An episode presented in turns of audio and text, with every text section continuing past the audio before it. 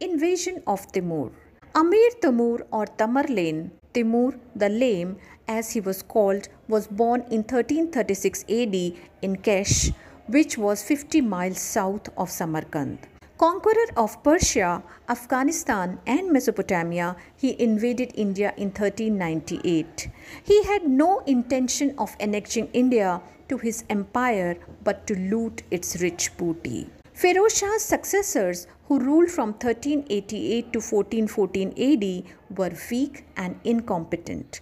Timur took advantage of the civil war being waged between the governor of the Hindu chiefs and invaded India during the reign of the last Tughlaq ruler, Muhammad Tughlaq. Timur crossed the Indus and conquered Multan and Punjab, destroying this area completely. When he reached Delhi, Muhammad advanced to face him but was badly defeated.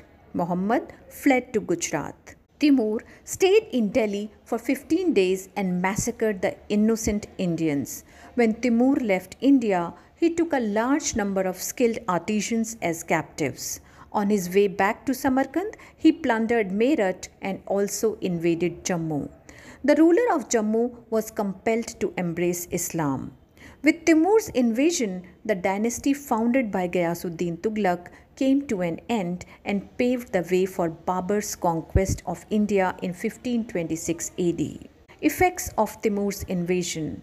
There was disorder and confusion in the country. Delhi was ruined and depopulated. India's wealth was drained off to foreign countries. His invasion widened the gulf between the Hindus and Muslims. Indian art found its way in Central Asia.